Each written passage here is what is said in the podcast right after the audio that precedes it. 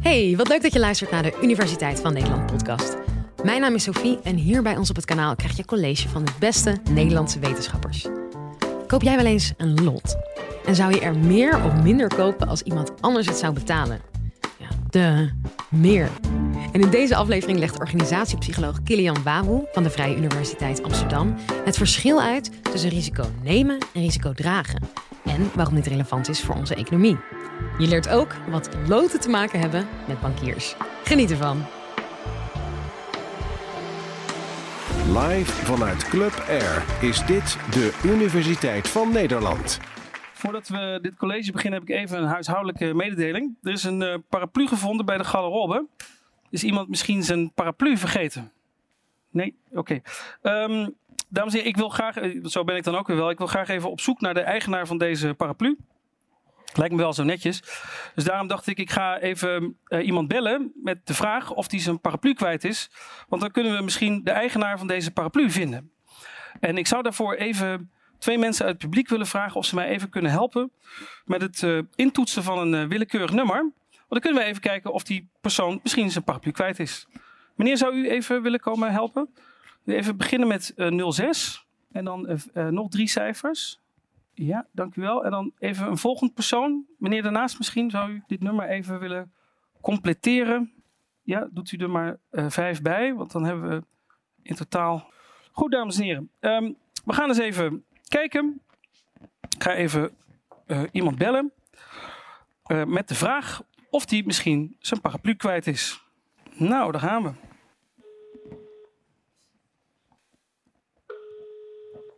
Hallo, met Lisa.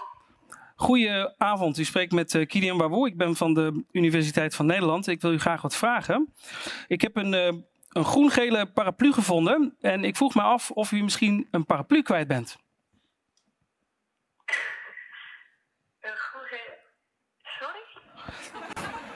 Ik heb een, uh, een paraplu gevonden in Air Amsterdam. Dat is een club in Amsterdam op de Amstelstraat. Ehm, en ik vroeg me af of u misschien een paraplu kwijt bent, want misschien is die wel van u.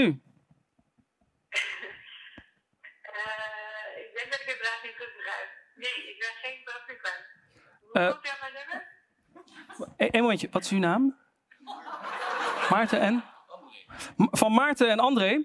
En eh, Maarten en André die dachten, ja, misschien is, dit, eh, is deze paraplu van u. Dus eh, vandaar dat ik dacht, ik bel even. Maarten. Eh, Ik ken geen Maarten en André. Bent u gewoon mensen aan het bellen om te zoeken naar een paraplu? Eh, ja, ik dacht, kijk, je je weet natuurlijk nooit. Voor hetzelfde geld is hij van u. Kan toch? Eh, nou, nee, sorry, ik ben geen paraplu. Ik vind het eerlijk gezegd ook een beetje oké. Nou, dank u wel. Dag. Doei. Dag. Ja, ja, ik heb het geprobeerd, eh, maar ehm, ehm, ja, ik heb geprobeerd om de eigenaar van deze paraplu te vinden. Eh, bedankt Maarten en André. Eh, ja, ik bedoel, je, je weet nooit.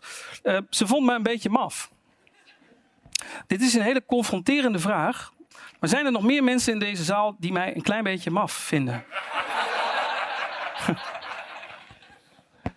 Ik merk dat er behoorlijk wat mensen zijn die mij een klein beetje maf vinden. Um, ik, uh, ik doe onderzoek naar uh, uh, beloning en, en prestatie en beloning en geluk. En ik, ik heb daar geld voor nodig. En dat, dat gaat niet zo heel erg goed. Dat, dat fondsenwerven en zo, is allemaal, wordt steeds minder. Dus um, ik ben van, vanmiddag ben ik naar de sigarenboeren geweest.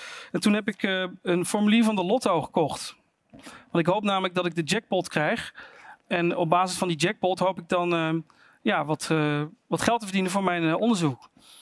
Wie van jullie vindt mij ook een heel klein beetje maf dat ik dat gedaan heb?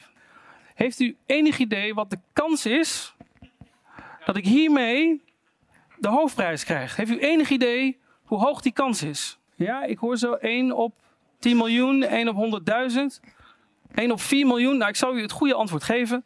Het goede antwoord is de kans dat ik hiermee de jackpot krijg, is ongeveer 1 op, um, en dan komt hij, 1 op 49 miljoen. De kans dat ik zojuist de eigenaar van deze paraplu aan de lijn had gekregen, is vele malen groter. Vele malen groter. Toch vindt u uh, dit een klein beetje maf en vindt u dit volstrekt normaal. En de uh, tussenconclusie van dit college zou natuurlijk kunnen zijn dat wij mensen niet volledig rationeel zijn in onze beslissingen. Hè. We, we, nemen beslissingen soms op basis van gevoel. Uh, we vinden het volstrekt normaal mee te doen aan de lotto. Uh, en we vinden het dan raar als je gewoon een willekeurige Nederlander belt met de vraag: Goh, ben je toevallig je paraplu kwijt? En toch zit er enige rationale toch achter het bellen of achter het meedoen aan een loterij. En dat is dat, dat is een beetje een Cruyffiaanse uitspraak, maar als je niet meedoet, kun je ook niet winnen. Kun je ook niet winnen. Dus het nemen van risico is wel degelijk uh, goed, want op het moment dat je heel veel risico neemt, dan loop je in ieder geval de kans dat je op een of andere manier gaat winnen. En de reden waarom dit mij zo uh, fascineert, is ik vertelde jullie aan het begin, ik heb, uh, ik heb jarenlang in, in Monaco gezeten. Daar heb ik gewoond en gewerkt. En daar was ik werkzaam als personeelsfunctionaris. En een van mijn hobby's was altijd om dan, als mensen op bezoek kwamen, om dan naar het casino te gaan. En in het casino ging ik dan naar mensen kijken die gokten. En voordat u denkt, dan zal ik ook wel heel veel geld vergokt hebben. nee, want in Monaco mogen mensen die werken bij een bank, die mogen niet meespelen in het casino. En dat heeft een reden. En de reden was dat er een aantal jaren geleden was er iemand van een bank, u voelt hem aankomen, die had wat geld uit de kluis gehaald. En die ging daar vrolijk mee zitten gokken. En op een gegeven moment ging het goed, dus de, nou, dat stak hij al mijn eigen zak. En als het misging, en dat gebeurde natuurlijk op een gegeven moment, want dat is gokken. Op een gegeven moment gaat het mis en die rekening was natuurlijk voor de bank. En toen heeft uh, de, staat Monaco gezegd, nou is het afgelopen. Mensen die bij een bank zitten, mogen geen risico's meer nemen in het casino, want dat willen we niet hebben. Dus risico nemen is iets anders in dit geval dan risico dragen. En de reden waarom wat dit verklaart, is dat wij mensen de neiging hebben om risico te nemen, is dat het goed is voor ondernemerschap. Heeft u enig idee hoeveel fusies en overnames succesvol zijn in Nederland? En succes wordt gedefinieerd dat het meer oplevert dan dat het kost. Heeft u enig idee, enig idee hoeveel fusies en overnames in Nederland succesvol zijn? Oké, u, bent, uh, u bent nog schappelijk. Het goede antwoord is dat ongeveer 20% van de fusie slaagt en 80% is geen succes. Dus rationeel gezien zou je kunnen, ik hoop, hè, dus mocht u na dit college ooit horen op tv, we gaan fuseren, dan gaat na dit college meteen een lampje branden en denkt u, oh, dat wordt dus niks. En de kans dat u dan het bij een goede eind heeft, is behoorlijk groot. Toch is er een reden waarom managers graag fuseren. En dat heeft niks te maken met geld. Dat denken mensen vaak van ja, dan gaan ze meer verdienen. Nee, dat is helemaal niet waar. De reden waarom ze van fusies houden is omdat je dan de kans loopt dat het een succes wordt. Je loopt de kans dat het succes wordt. En wat is nou het leuke? Als het een succes wordt, dan ben jij de man of de vrouw. En als het misgaat, betaalt een ander de rekening. Ah, dat is nou even prettig.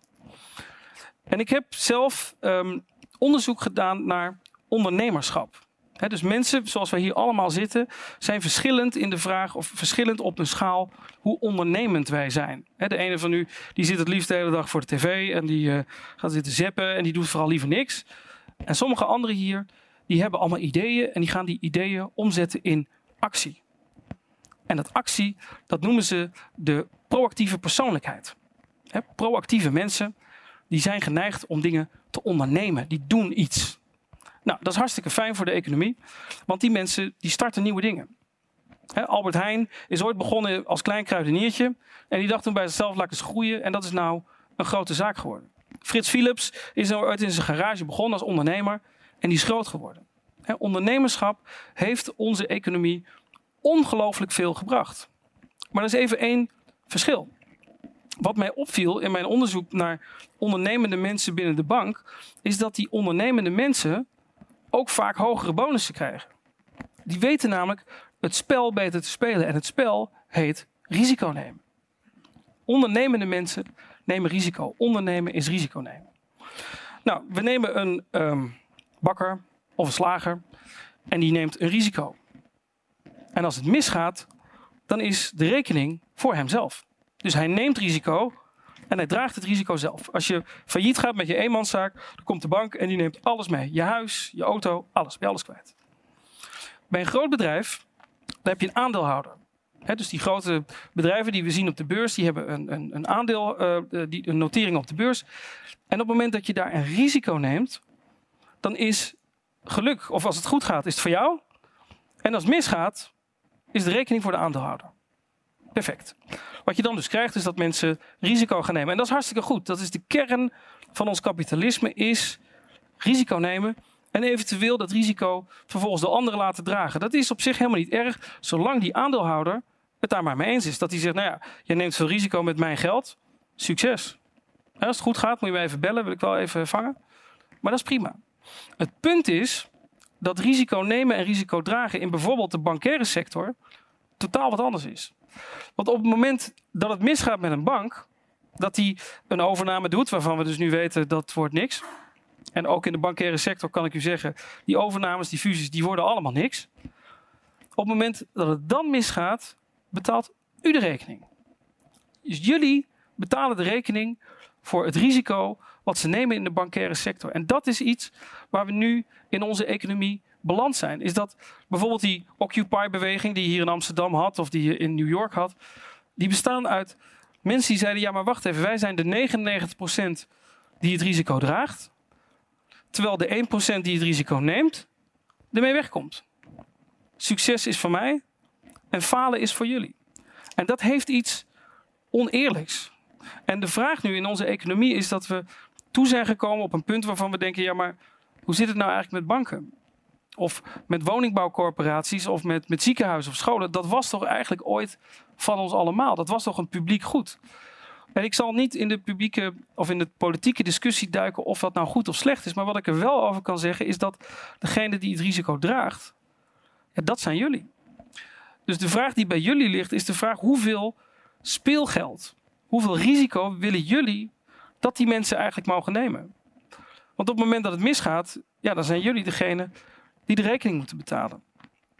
En eigenlijk is dat iets wat we uh, in onze economie zouden moeten debatteren.